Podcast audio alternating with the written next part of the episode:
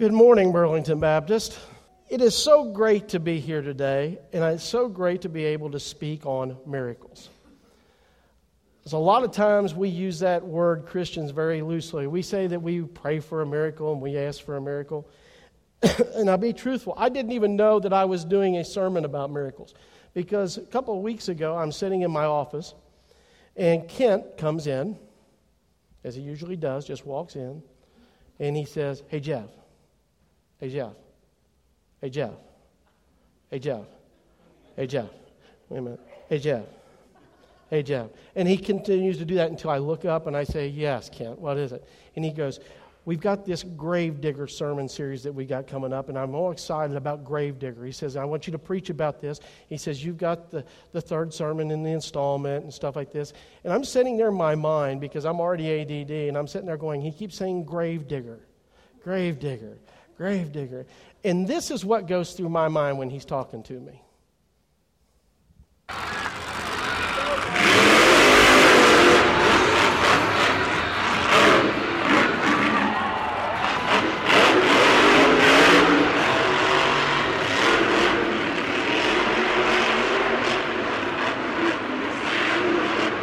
I'm not going to lie to you. Gravedigger was here, we'd have a bigger crowd, okay? That's all I'm going to say.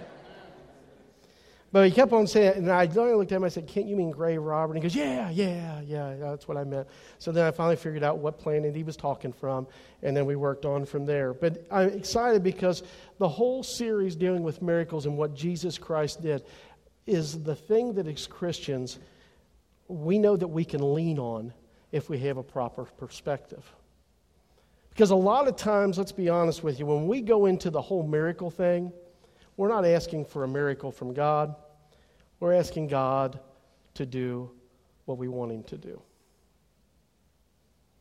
Everything that in our prayer life usually comes with a stipulation like, God, you know, it, and I, I really need this to happen because this is going to allow me to do this and this is going to allow me to do that. You know, I've always questioned this, and this might not be good from the pulpit, but I've always questioned about how many people, how many prayers do you think God hears when the lottery goes to like $5 billion? That's what I, you know, sincere or unsincere. Don't you think He's tossing them all up there? I mean, and He's, okay, He has to filter some of that. But when we do miracles, we do a little bit of the same thing, even as Christians because we set out and we have a predetermined idea of the way things should work and the way it's going to turn out. So today I want to share two contrasting pieces of scripture with you. The first one, if you stand with me, we're going to read from the book of John, chapter 5. And this is the point when Jesus is getting ready to enter into Jerusalem. It says, Sometime later, Jesus went up to Jerusalem for the feast of the Jews. Now, there is in Jerusalem, near the sheep gate, a pool, which the Aramaic called Bethesda, and which is surrounded by five covered colonnades. Here, a great number of disabled people used to lie, and these disabled people included the blind, the lame, and the paralyzed. One who's been there, uh, or one who was there, has been an invalid for 38 years. When Jesus saw him lying, there and he learned how long that he had been in this condition for a long time. He asked, he says, Sir, he says, Do you want to get well? And the man replied, I, gave, I have no one to help me into the pool when the water is stirred. While I'm still trying to get in, someone goes down and gets in ahead of me. And Jesus looked at him and said, Pick up your mat and walk. At once the man was cured. He picked up his mat and he walked. The day was the Sabbath. And I stopped there to make you understand what was going on in that day. It wasn't just a day, it was the Sabbath. And all the elders and everybody, the chief priests, were all watching what Jesus Christ was doing that day as far as a miracle. So today, as we begin to look at this verse of Scripture, let's pray together. Father, we just thank you for your presence. We know the Holy Spirit is here. We ask you to work through our minds and our hearts today, that we would humble ourselves and be open to what you would speak to us through your word. And Father, I stand here just a vessel. I have no agenda. I have nothing to say on my behalf because I'm not worthy. But I just thank you for allowing me to be used today to share your word in this time. So be with us, guide us, and direct us in all of our thoughts. We pray these things in Christ's name. Amen. You can be seated. So, Bethesda. The way it was described to me, I've never been to the Holy Land. If you've been to the Holy Land, you can correct me later. But I'm going to say that the Pool of Bethesda was probably about two or three football fields long. There is actually an excavation that goes on over there now, and they will take you to it. And what you had was the largest gathering of people that were looking for a miracle in their life. And they came down with every kind of infirmity. And if you know this from teaching, I think I've mentioned in sermons past, there was a lot of people, especially the priests, that believed that when you had infirmities and problems in that day, that that was caused by the amount of sin that was in your life. And therefore, those people weren't being helped out by anybody because they might have been considered unclean or unworthy. And as Jesus Christ walked into the gate that day through the sheep gate, which I think is irony too, because we're all sheep and we've all gone astray. And if we take him at his word, that's exactly the way that he views us. We are his sheep. So as he goes to the sheep gate that day and walks by the pool, he looks down. And don't kid yourself, Jesus already knew that man was going to be there. And he always knew that that man was going to be in need of that miracle. But it didn't stop him from asking him the obvious question Do you want to be healed? And you notice the man did not give him a yes or a no. He felt like he owed Jesus an explanation. And I think that's really because if he's been at that pool for 38 years, except by word of mouth, there's a good chance that nobody had told him about Jesus. Maybe he's heard a story or two. So he wasn't looking necessarily Jesus as the Son of God, but he was looking at him as God's instrument that day to fulfill a miracle. And when Jesus asked him the question, he talked about the fact that as he's there by the water, he's waiting for the waters to be stirred.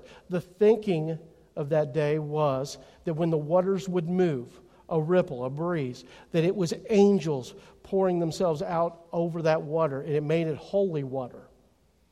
And therefore, when they saw any movement in the water, they all tried to push their way in to be the first person to receive the blessing. A lot of times we're that way about miracles. That we are so intent on having something happen that we push our way towards the water or push our way towards the answer. And a lot of times, if we're not careful, this begins to put God into a box. We sit there and you look at God and you say, God, this is the thing that really needs to happen. And you know what? God wants to hear sincerely from your heart exactly what you want to say to Him. But He wants you to have the understanding that what you pray for might not be what He knows is best. And in this day and age, we can't get caught up, and especially in these times uh, as of late, we can't get up in a time of trying to outthink God. I don't want to go there. He created this universe, He created all that's good. And I'm going to try to outthink Him? I don't think so. You know, Kent, in the first hour, he told this story uh, uh, about the grandkids, and um, he talked about the fact that he was an only child, and some of the people in here, as only children, they all kind of half applauded, which is usually what happens. And I thought about, when I was sitting there, I, I thought about the fact that I'm the youngest child. Anybody youngest child? Yeah. Come on, you're usually louder than his youngest children. Yeah.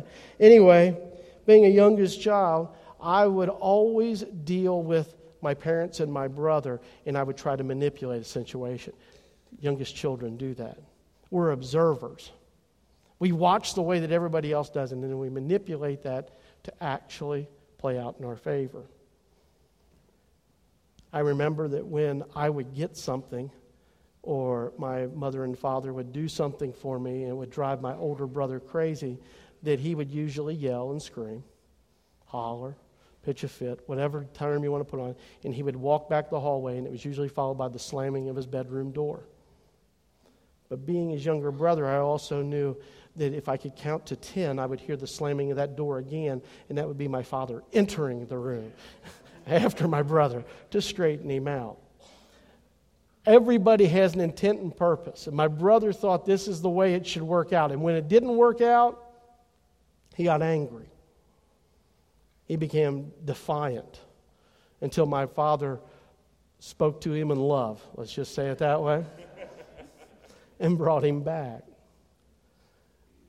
Guys, when we deal with God, we need to speak from a posture that we're so humble and we know that we can't do anything to affect change for ourselves, that we become totally and 100% reliant on Him. And in my life, I can tell you that those are the most uneasy times there are. The times when I lose control. Now, I'm not telling you to do this, but it would be akin to walking down the, or driving down the highway and just taking your hands off the wheel. Please don't do that. Please. I, I drive these roads with you. I don't want to see you whirling over to my lane. But it's the same thing about our lives.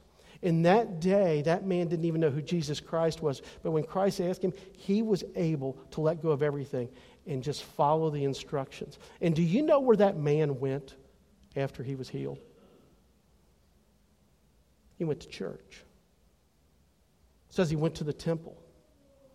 Because even though he wasn't so sure about Jesus Christ being the Savior, he knew that God had placed him in his life for this healing to occur. And the first thing that he did upon his healing is he went to the temple to thank God. Matter of fact, Jesus and he meet again later in Scripture. When miracles happen, we can't try to control the circumstances. And here is the problem when we box God in, we look to set the ground rules for God.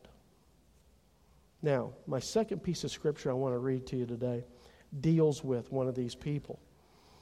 Going back to the Old Testament, that was dealing with a miracle or a request for a miracle in that same way. And this dude's name was Naaman. And he was the hero of the people. People loved him, people chanted his name, he was important. When he would come in, people would throw stuff at him and offer him. In. Everybody wanted to be seen. It's like a modern day, you know, sports figure. So everybody wants to be seen with him. But listen to this. It said, So Naaman went with his horses and his chariots, and they stopped at the door of Elisha's house. Now, being a youth minister, let me describe what just happened. Naaman just rolled up to Elisha's house with his posse in his entourage and all the group and all the bling. So he carried all these people with him, and they roll up in front of Elisha's house.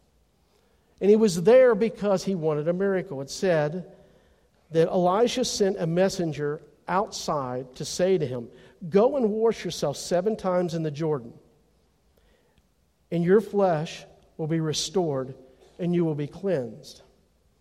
But Naaman went away, went away angry and he actually said, I thought that he would surely come out and see me.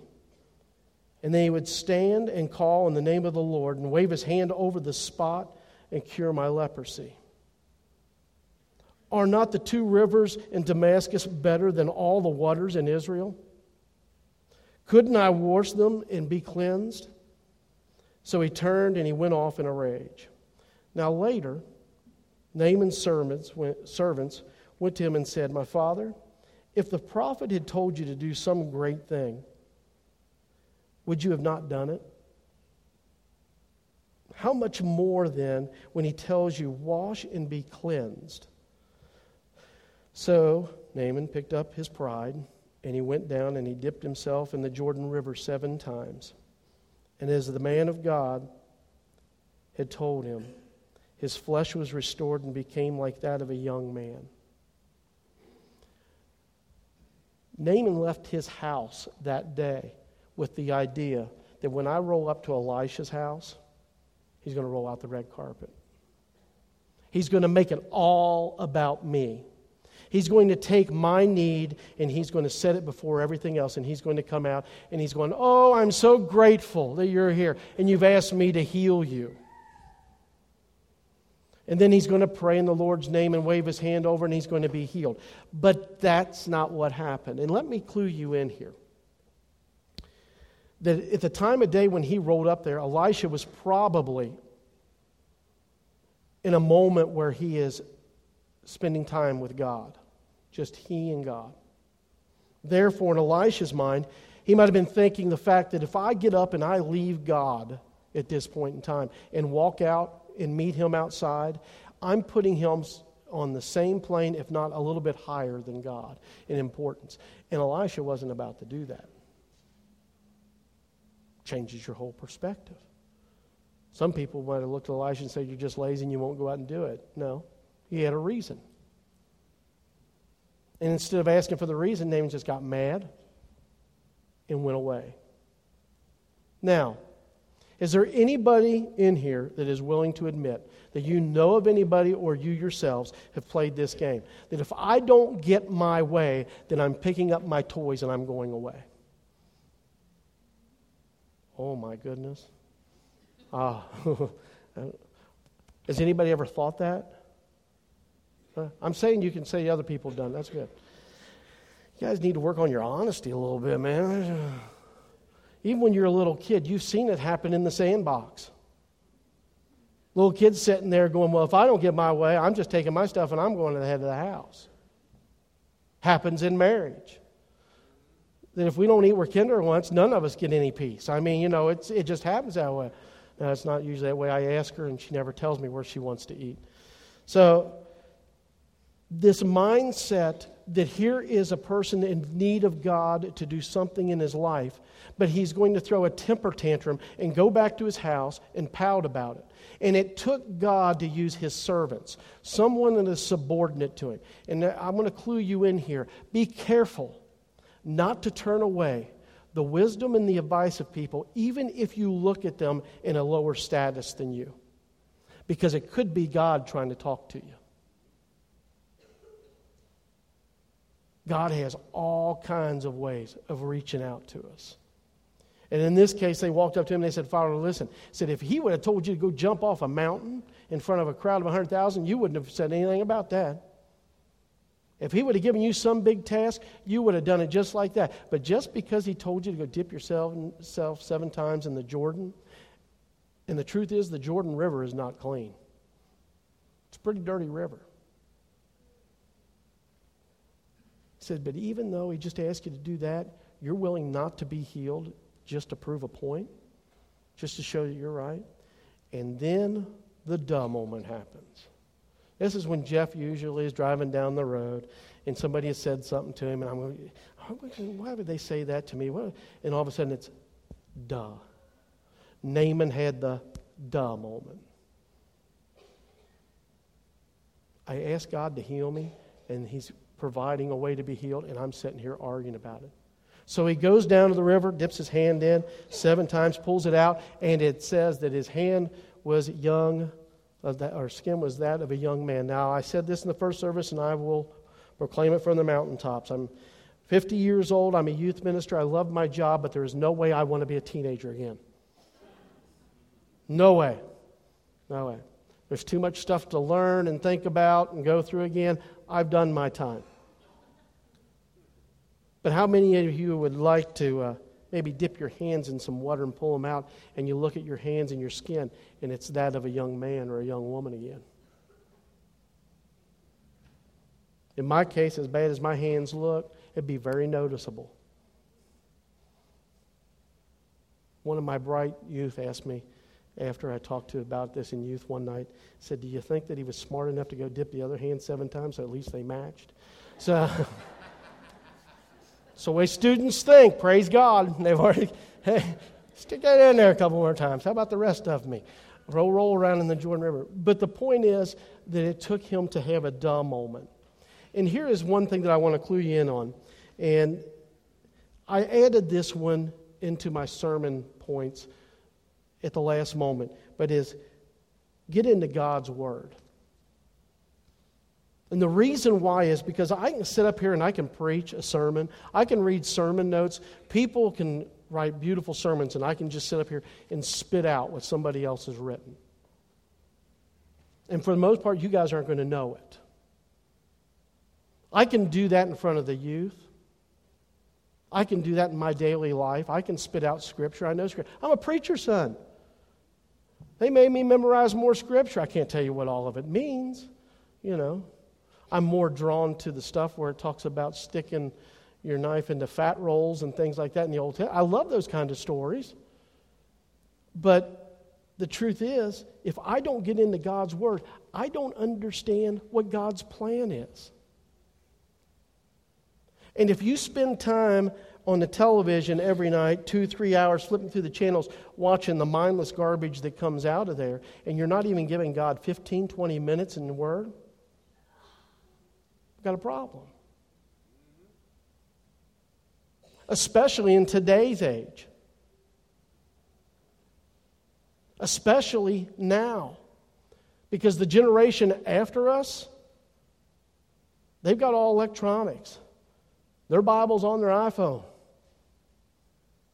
But most of them don't open that up until they show up to youth or until somebody says it in a Thrive service. We don't go to the Word unless we think we need it, and we need it every day. So don't forsake opening God's Word. The other thing is that when I read this, I think about the fact that I don't want to give up on God. There's been a lot of people over these last months that have come up and told me for various reasons in their lives they're praying, they're praying, they're praying. And there's nothing that does my heart better to hear that somebody is praying. And my only take back at it is that when you're praying, that you're praying for the right thing, not your thing, not somebody else's thing, but are you praying for God's thing? Because sometimes when we pray, we get lost in the fact that if it doesn't happen this way, it's going to have an adverse effect. Something, something's terrible is going to happen. And we begin to turn up fear and reasons of why. And you know what? sometimes it even keeps us away from the very place where God brings us to worship and love one another. And it can happen. There's not a godly man on earth that would tell you that if something doesn't seem right, then you just stay home. Or you go find something better to do. The godly man's going to tell you, you better get on your knees I'll get on my knees with you. I'll open up the Word. We'll see what God has to say. We'll pray together. We'll go through this whole thing together. Because if we're seeking a miracle from God, if we're seeking God's intervention in any way, then we need to do this together.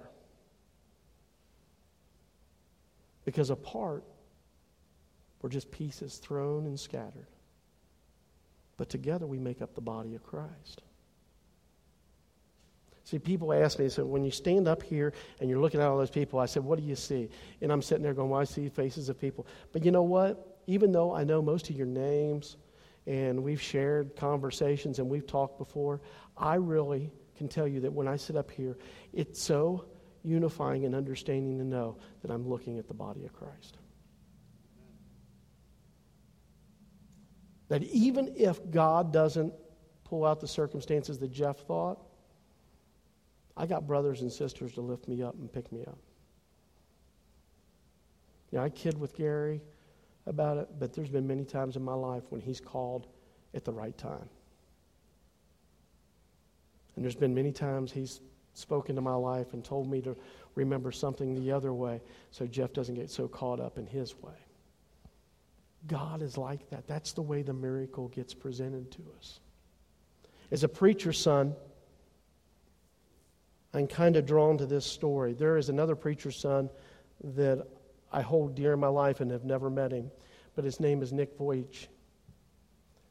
And you might have seen him on the news. But I want to share with you briefly Nick's story because a lot of people haven't heard it. I've had the pleasure of hearing him speak. But if you look at that, the first thing that you're drawn to is the fact that he doesn't look like a normal person. And you might even throw sympathy his way. But he tells the story that when he was born, his father, a pastor, was in the delivery room with his mom. And as she delivered him, he could see over the doctor and he could see that his right shoulder popped out and he had no arm. And his father couldn't stand it and he left the, the delivery room. Later, the doctor, after delivering Nick, went out to the father and said, Are you all right? He goes, Yes. And he looked at the doctor and says, But my son has no right arm. And he says, No, you're wrong. Your son has no arms or legs. And Nick said that he went home and for four months, his mother and father had to try to figure out how to deal with a child that was going to be so dependent on them. His father even struggled with the fact that, you know, you know, you do all the good godly things when you're a pastor. You pray that when my wife is pregnant, that your children are born healthy, that they're able to be used for God's glory, all those things. And then when he's delivered, he's got no arms or legs, so you don't even know how you're going to take care of him. And number two is, how in the world is God ever going to use something like that?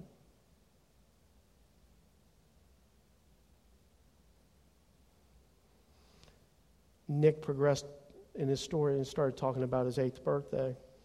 Say when he was eight years old, that he had come home from school and it had been a tough day. He watched all the kids that play all the sports and doing all the things they're running and jumping and all the kids in the neighborhood. And Nick told his mom, he says, I just need to chill. Can you draw me a bath?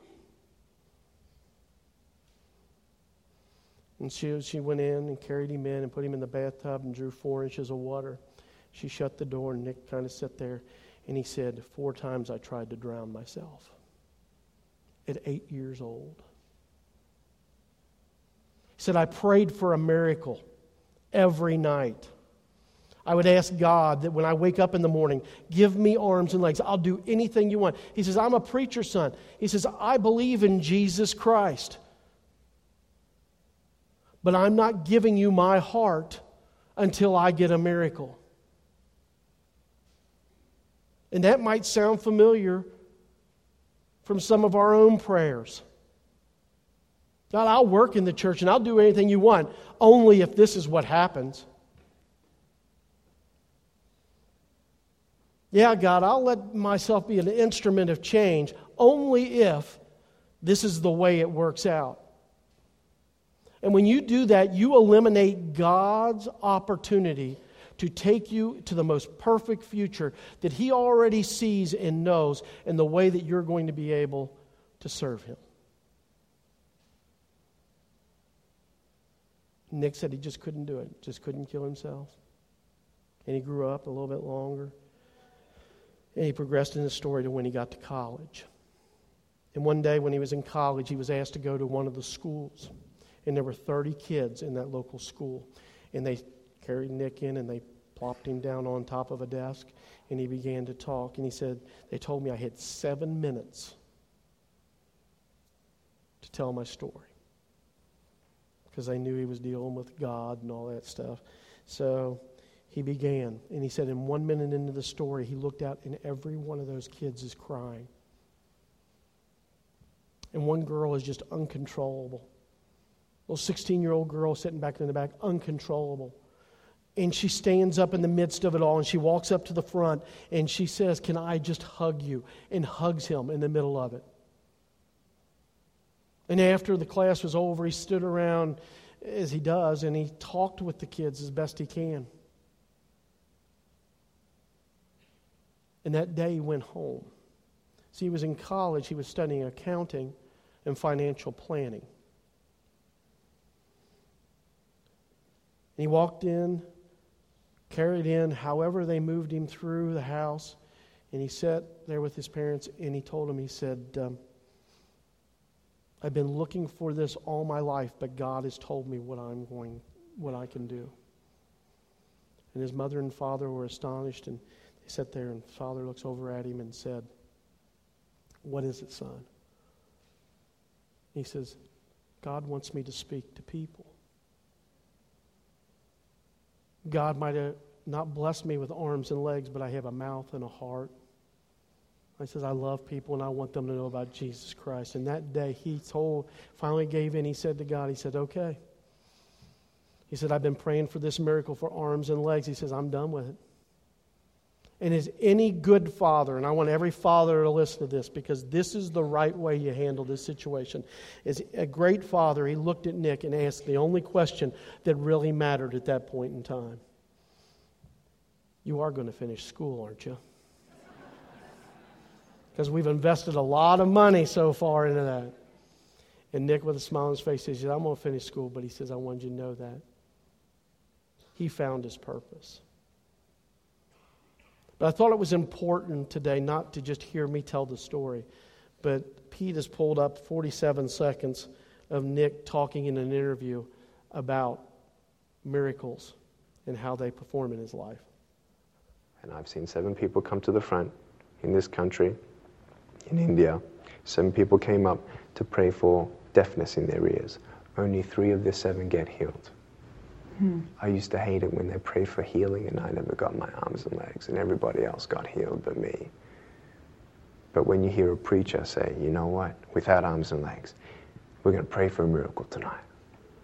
But if God doesn't heal you tonight, the greatest miracle of all is knowing Jesus Christ. And they believe me because I didn't get my physical miracle. Mm. But they see God in me and they want God above a physical miracle. Today, when we began this service, we celebrated Blake and his decision. And one of the things that I always tell the students when they come and make that profession of faith and they get into that deal about being in the baptism waters. They talk about the nervousness because all the people out there. We didn't, we didn't figure it out. I just lifted you up, right? We didn't plan that. That was good. But I always tell the kids, I said, this is your first opportunity in front of all those people to show who you have in the middle of your heart. And that's why I said when I came out there, it is the best thing, the best day that I ever have as a minister because I get to celebrate the fact that someone has believed in Jesus Christ. You heard it from Nick. He prayed so long about the arms and the legs, but he come to the realization that what he had prayed for as a miracle was far different than what God had intended in his life. So let me challenge you with this today. That if you've prayed for miracles, and I don't know the circumstances that you've been through and the struggles, believe me, I don't know. God is able to be there. God is able and willing. a matter of fact, on the bottom of it, I wrote this little line as a reminder, and it's in my office. It says, Faith means that we're unleashing all of our assumptions until there's only one assumption left, and that is that God is able. If we don't believe that as a church, if you don't believe the fact that God continues to work in this church, you're wrong. Because people continue to come to know Jesus Christ, not because anything we're doing, because Jesus Christ is standing at that door. Jesus Christ is showing up at their pool and saying, Do you want to be whole? Do you want to be healed? And through all the circumstances you might have in your life today, I want you to know this area is always open for you. I told him in the first service, I said, I grew up Baptist, Southern Baptist Church, sitting there with my father. You know what that area was? That was the steps. That's all we ever called it. Never did call it an altar. And it was a shame because it provides us such an area just to come and meet God one on one this morning. And I want you to know that if you have something, circumstance that you're working through in your life, and you're searching for a miracle, first of all, quit looking for your answer and trust in God's. Come up and lay it at the altar. Let God know that you're willing to be open to whatever he has to work in your life. Number two, we provide the Lord's Supper. Communion. Doesn't matter what background you're from. It is the blood and the body of Jesus Christ that's been broken for us. So maybe today you need a time of just coming up and remembering exactly the path that He's carried you through. Maybe He's answered those miracle calls in your life. And now it's your turn to live for Him and to be that kind of an example where people don't question who Jesus Christ is because they see it, you live it out every day. But come up and share in that communion time because that's between you and God. And finally, as Kent comes, I'll be standing down here because I know that there are so many questions and so many things. If you've got something you need to pray for, if you've got a decision you make, come down here and talk to us. Don't be one of those pew holders. I was one of those when I was 12 years old. Give it over to God. Because until you let all this stuff go, until you take yourself out of the mix, it's going to be hard for God to pull off those miracles because we might miss it when it comes if we're not focused on the right thing. Let's pray together. Father, in this moment, in this time, I know your spirit's here. I feel you moving. And Father, I'm just praying for the ones that walked into this room and they're hurting and they're struggling today. And I want this to be a time of encouragement. I want them to know that we're willing to walk that path. And you've brought this church and this group of believers together so we walk every path together. It's not about picking up our toys and going the other direction when something gets hard. It's when we dig our heels in and we work just a little bit harder. And Father, we just thank you for so many examples in your word of how you work through people's lives. That even in the obstinate views of Naaman, he was able to trust in you and receive healing. God, this time of invitation I give to you. I ask for your presence. I ask for you to work the miracles in the lives of these people that need to be worked knowing that we fully trust and love you for the gift of your Son, Jesus Christ, who died on a cross. Be with us in this time. We pray all these things in his precious name. Amen.